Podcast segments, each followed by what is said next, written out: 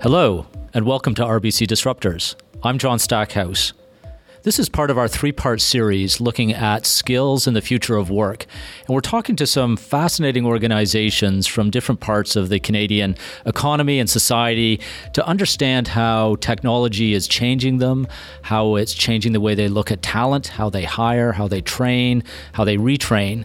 And today we're looking into healthcare. We're joined by Shirlee Sharkey, who is the president and CEO of St. Elizabeth Healthcare. It's a national not for profit charitable organization that delivers more than 6 million healthcare visits annually by its team of 9,000 dedicated leaders and professionals. And Felicia Kontopidis, who's a nurse and clinical practice coach. Felicia, Shirlee, welcome to the show. So Shirlee, let's uh, let's start with you and maybe a quick bit of background about St. Eliz. Well, St. Eliz is uh, one of my favorite healthcare organizations. We're all about impacting the lives of people in their homes to help them live there well and age well. We do this by providing healthcare services. And I say everything from scrambled eggs to home chemotherapy. Uh, we also have a great deal of educational services for people and research. But the simple answer of why St. Eliz exists is because we want to spread hope and happiness. That's a great line, hope and happiness. And we can come back to that because it's probably more powerful in an age of disruption. But I, I, imagine your typical patient or client is someone who has been released from hospital or not allowed uh, or discouraged from going into hospital. Stay at home, it's way cheaper to the system, and you're assigned by the healthcare bureaucracy essentially to handle their case. Is that a, a, a fair way of yep, sort of capturing perfect description. How, and probably everyone listening is going through, unfortunately, going through that experience or, or certainly has a, a, memory of helping a loved one, a relative, a neighbor with that. And it's your heroes who are uh, showing up at the door. And Felicia, you're on the uh, front lines of hope and happiness. You're one of those heroes who do show up at the door at uh, all hours and all days of the week. Tell us a bit about how, how you got into nursing. I feel like nursing was always sort of engraved in my genes. Um, as I reflect back on a picture in kindergarten where I wore a lab coat and held a stethoscope to a teddy bear, to the later years in high school where uh, we had some students from a university come talk to us how about how great nursing was, and I think since then that was sort of my calling to go ahead into nursing. Shirlee, give us some insights, if you will, on how technology is changing and disrupting home care.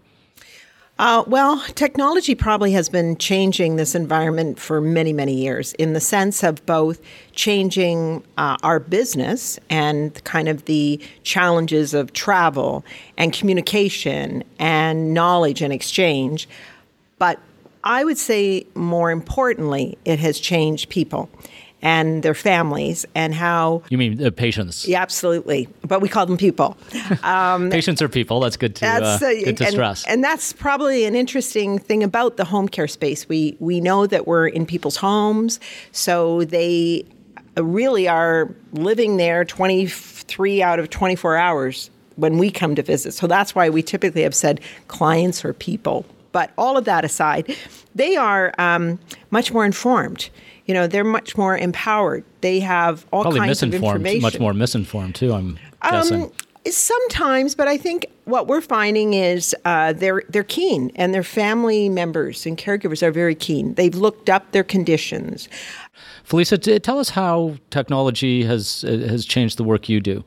So, speaking from my own experience, from when I first started with the organization till what we continuously see today and moving forward, is uh, technology seems to be really supporting both the patient and ourselves in collaborating together although it is it is a bit of a process. It requires um, so the tools that we've been given with st elizabeth to support both ourselves and the patient in communicating together requires quite a bit of coaching constantly uh, keeping up with those changes and also keeping up with the needs of the patient as their needs continue to change we call you a nurse, but in many ways you're a data analyst. You walk into a situation and you're there to extract. You're not extracting blood, or maybe you are, but you're extracting data with that uh, wrap around the arm and the questions that go into into your device. Were you trained in data sufficiently? Uh, so I didn't get formalized training, but I think the type of training that I did get was somewhat better because the way I learn is the way when you throw a baby in water, how they learn to swim. Questions come up because I'm actually in the home, I'm actually experiencing it, and I'm actually seeing what the needs are from two different lenses from an admin lens and from a direct provider lens, and also hearing directly from patients. So, for example, when we had a situation where we were introducing new technology in a home, I met with a nurse, I met with a client, and I had to customize the type of education I was giving to the nurse differently and to the patient and their family differently because, for example, the patient may not have been very tech savvy, but the daughter was very tech savvy. So they were asking very different questions on how to use the portal, for example. Whereas the nurse was thinking from a nursing lens, asking very clinical information in terms of what the expectation of her are in terms of documenting. You wear different hats, sort of, in this data analyst position, and I, I was very fortunate that I could uh, be in two different places Shirlee was talking about the the informed client, the informed patient, and that's true of any business. You know, we all stand in the grocery store reading on our phones about products as we're trying to make a decision. It's the same in healthcare. Suddenly, everyone is uh, an informed patient. Some of them probably think they're qualified, probably to do your job, even though they're not. Does that make it easier or harder? I find in in many situations with uh, you know a very tech savvy, well informed uh, client, it, it may pose as challenging because they are asking questions that we may typically not have been expecting, more specific, critical questions just based on their own research uh, using the technology that they have available to them. So we always have to be on our toes, uh, ready to navigate them through those questions, answer in ways that show that we are informed, that they, that we do acknowledge their concerns around uh, the questions that they are asking. And one thing that we've put in place, knowing that the practice has changed to be more of a coach. And actually, Felicia's taking on that role, and, and we are. So both, the nurse today is more of a coach? Absolutely. So that also then the nurse is coaching the patient and the family. And it, it is because they have more information, the patient and family. The technology maybe gives us the diagnostic information to work from. So a lot of this is a very different practice approach than we have seen many years ago. And, and it's to make sure that we're changing the skills of what typically nurses were educated in maybe 20, 30 years ago to be a very different sort of professional and a very different sort of interactor with the family. So let, us talk a bit more about that in the vein of skills. And Felicia, what you trained for, how you trained. I'm thinking back to you in kindergarten with the stethoscope and the teddy bear, which is sort of that classic image of the healthcare professional. Is that kind of what you trained to be? And then you get out in the field, and now you've got Shirlee telling you you've got to be more coach than nurse. How, how, how do you evolve as a healthcare professional? So initially, what I trained for was really, you know, the mindset was that I would apply those skills hands on with direct patient care. And since it working with St. Elizabeth, uh, many leaders within the organization had been pushing me to really go forth and, and participate in, in new opportunities that were happening within the organization. So, with those new opportunities that uh, I was able to take advantage of, my skills sort of broadened in different areas, which involved project management, collaborating with project team members, virtual care coaching patients now, virtually coaching other no, uh, nurses, using my experiences obtained from within the community, uh, being able to now be that call support for the nurses in the home trying to problem solve uh, when they encounter complex situations. Shirlee, how do you how do you develop these skills in a workforce of nine thousand people so that you've got people who are not just great healthcare professionals, but can do project management, can think critically, can collaborate both within the organization and outside, can communicate with uh, with patients. You know, I think it starts with always looking for the future and what changes are happening. So culturally, it starts in the organization that There's never a finish line. We never have it right. So we constantly have to be looking to see what's changing in the environment, either economically, from a social point of view, in particular in home care, and then from a technological point of view. So everybody is always, what's the next thing? No one is ever, well, I finished this and that'll be the end. And also looking at innovation because we probably 25 years ago started the innovation sort of culture and the idea factory using IKEA furniture, and we thought we had, you know, the whole leadership on on innovation because we bought IKEA furniture. That shows how silly you can be in this space. But I kind of use that as an example to really explain if that is what the organization understands, new ideas, nothing is sort of wrong to try to progress in a new way, change things up, ha- take some risks, learn some new skills, upskill, do things very, very differently, then the energy exists in the organization.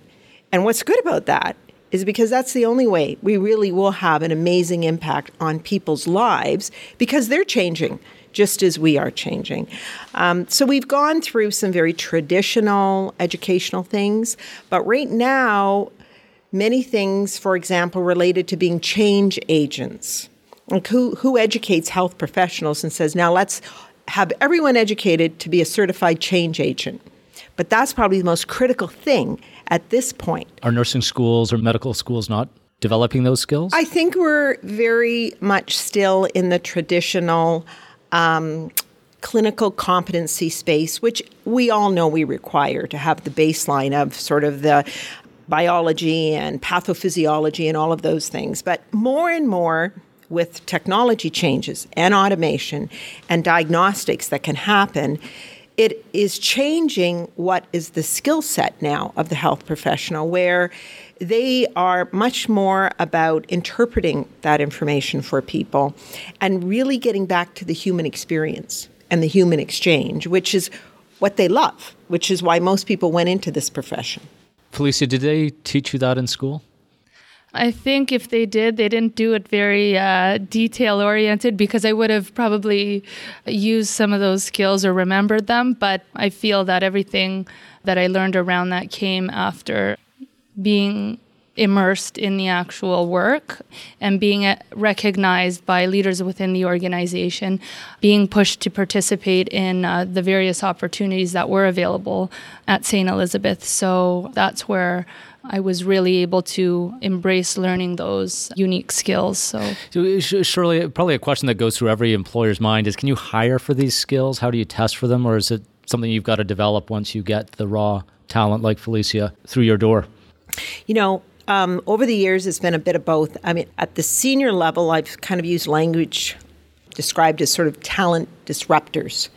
I mean, at the senior team now, I've recruited four people who have no health experience whatsoever engineers, lawyers, you know, marketing gurus and consumer goods. Our futurist had a PhD in, in biochemistry. That's sort of the, the closest to the health space. And that's because at our stage, I think we need to bring those skills and that diversity into the organization. And people say, well, but don't you need another nurse or a doctor or another therapist at the table? I go, no, we have 9,000 of us here. We need to have the diversity and the skills that now can be translated into our environment. And it is extremely exciting because we are problem solving in a different way and we're looking at sort of complex situations in a different way. And when I brought in our uh, chief operating officer, who really was an engineer, and it was funny, I said, I want an engineer who has an MBA. And it was because my thinking was they would have the skills to help us with the effective problem solving that's so critical at the operational level versus typically would be I need a master's prepared clinician which may very well be what you might need for some activity, but in that leadership role, I really have looked at it in a very different skill set. But health traditionally will not hire, certainly, people at the senior level unless they've been in the exact same job and demonstrated exactly what they did previously with all of the corresponding credentials. It's funny how you talk about problem solvers, and many of us probably think of healthcare professionals as problem solvers. We go to you with a problem and you uh, you solve it. And Felicia, I'm wondering as you sort of look not only at the profession but look at the years or decades ahead how you think the profession, healthcare professions writ large, can better address the problems that you're tackling every uh, every day. What sort of skills do our doctors and nurses and healthcare professionals across the country need to cope with the challenges you're seeing? I, I definitely think an understanding of almost cultural competence is essential because with in my experience working with such diverse populations within an urban city, I've constantly had to adapt to the different environments that I found myself in to best accommodate the care needs of that patient and that family. And I find you cannot apply the same care plan, for example, to 15 patients. It, will always be different based on their specific needs. And I think for physicians and other leaders in the healthcare profession, being able to have those skills to connect with patients meaningfully, um, to to understand uh, what what they need to build that trust, and to be able to work with them on an individual basis to come out with uh, something that works for that individual and their family and their goals, I think is very important. I can only guess how hard that is for you out on the front lines. You're usually alone going into a, a, situation. At least a doctor in a hospital has a whole infrastructure to fall back on for you know dealing with these cultural challenges. You're out there on your own, going into a stranger's home. What does it take to to manage that that sort of situation, or those 15 different situations that you may face in a given day? I think first and foremost, experience goes a long way. And with experience, you start to develop critical thinking, which is key. Being able to prioritize, being able to be innovative in the sense of adapting to a specific environment, being able to you know strategize what you need to get done within the time frame that you have to ensure that the patient is safe that their immediate needs are met and move on to work wonders with the next patients because sometimes you know you can plan plan plan all you want but you need to have a backup plan when things change. So i think that's being able to to work in such a dynamic uh, environment is so key. Um, I, I was able to do that well with the experience. I was sort of thrown into something that was out of my comfort zone and I was able to change and I was able to learn from that. And that's how I believe I flourished. You mentioned the importance of cultural awareness, and there's a lot of talk about cultural competencies in this national skills conversation. How does that play out in the day to day work that you're handling?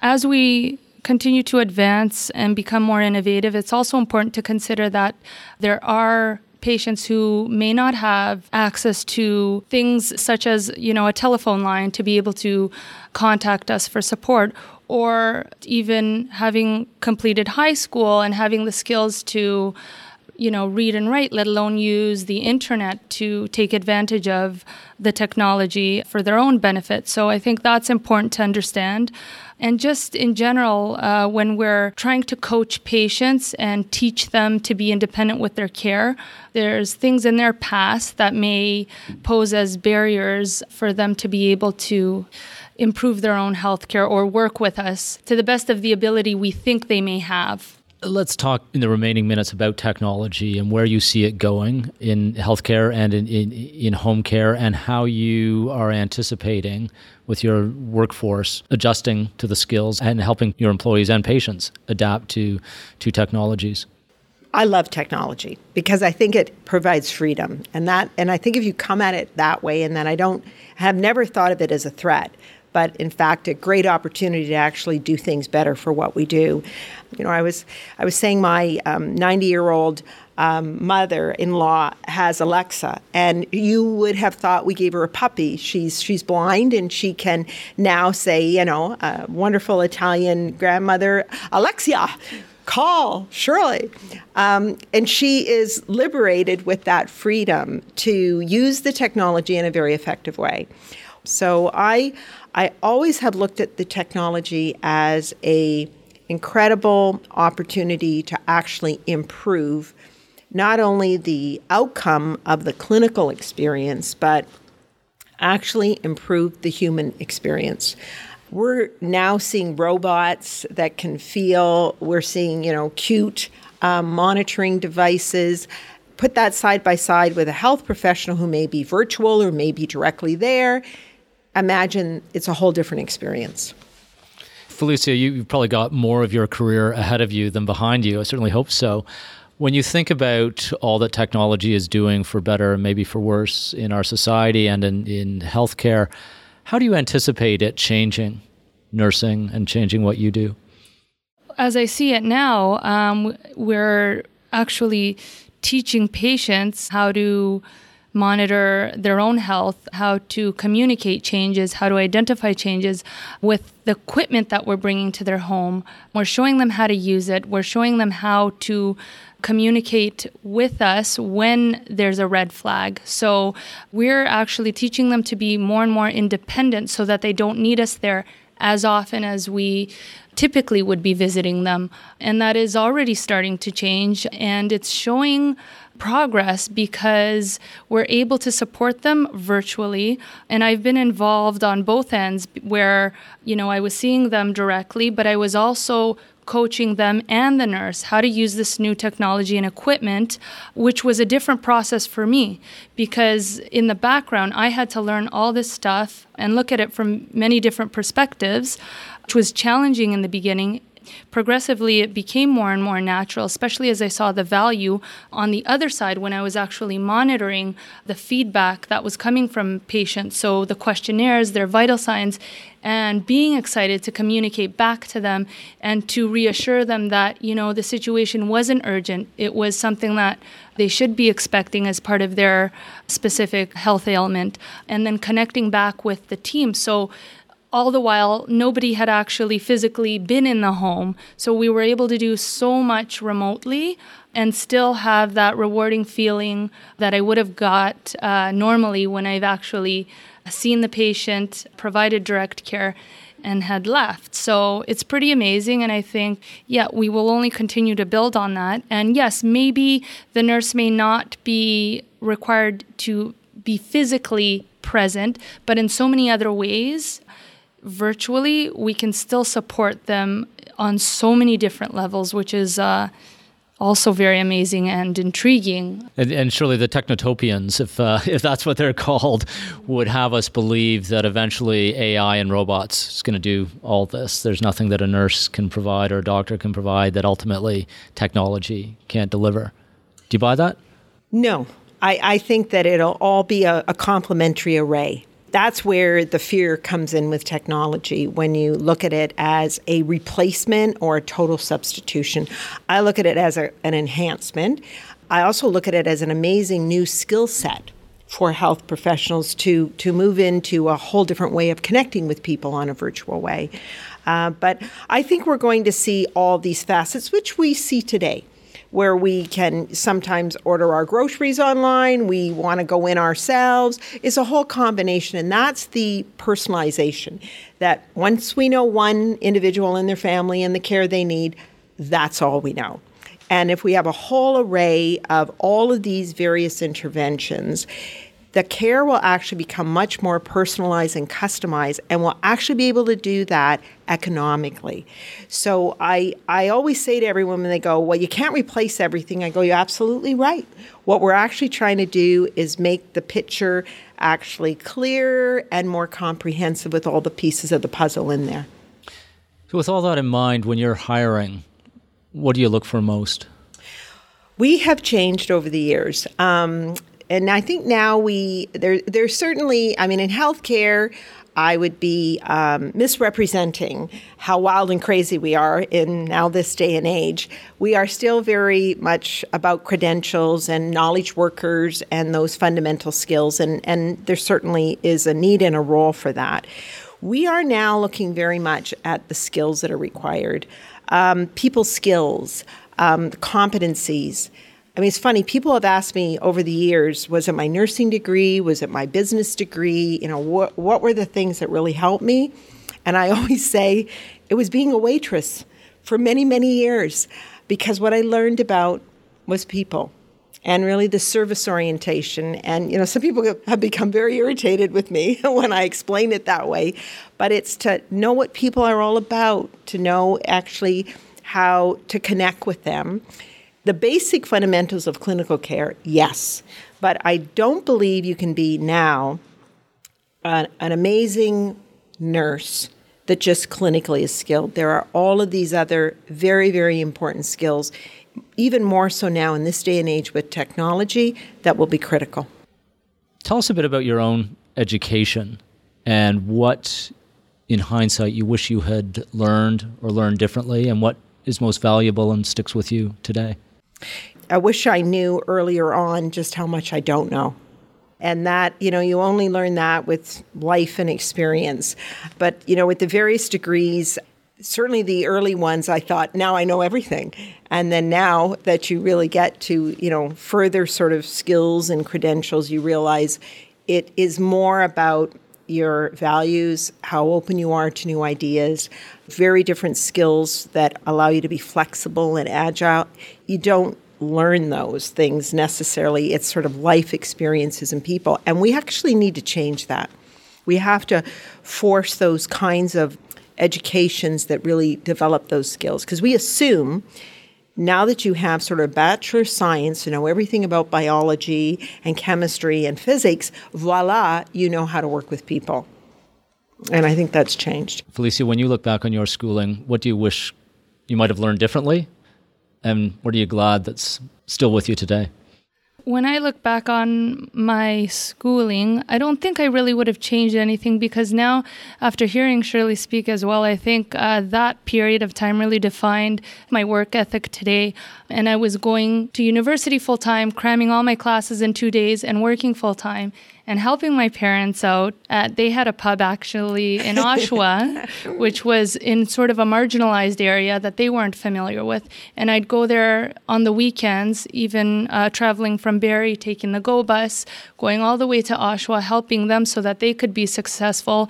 And as I reflect after hearing Shirlee, that I think helped me flourish and really do well in life because I was able to work with so many different people, hear their stories, and hustle, learn how to really hustle. At the end of the day, um, I think that was the most success I endured, I think, in my life. Um, and it, it really wouldn't defined, change a thing. Wouldn't change a thing. Yeah. It's inspiring and encouraging to hear about how much innovation is going on in healthcare, and especially on the front lines of uh, of home care. Some of that's because of technology, but it's also because of the great human skills that uh, you've shared with us today. So thank you, Shirlee. Thank you, Felicia, for this uh, conversation. Thank, thank you. you. Thanks for downloading RBC Disruptors. If you'd like to read our report, Humans Wanted, go to rbc.com or just Google RBC and Humans Wanted. Today's show was produced and edited by Peter Henderson. You can reach us at rbcdisruptors at rbc.com or join the conversation on Twitter using the hashtag RBCDisruptors. I'm John Stackhouse. Thanks so much for listening.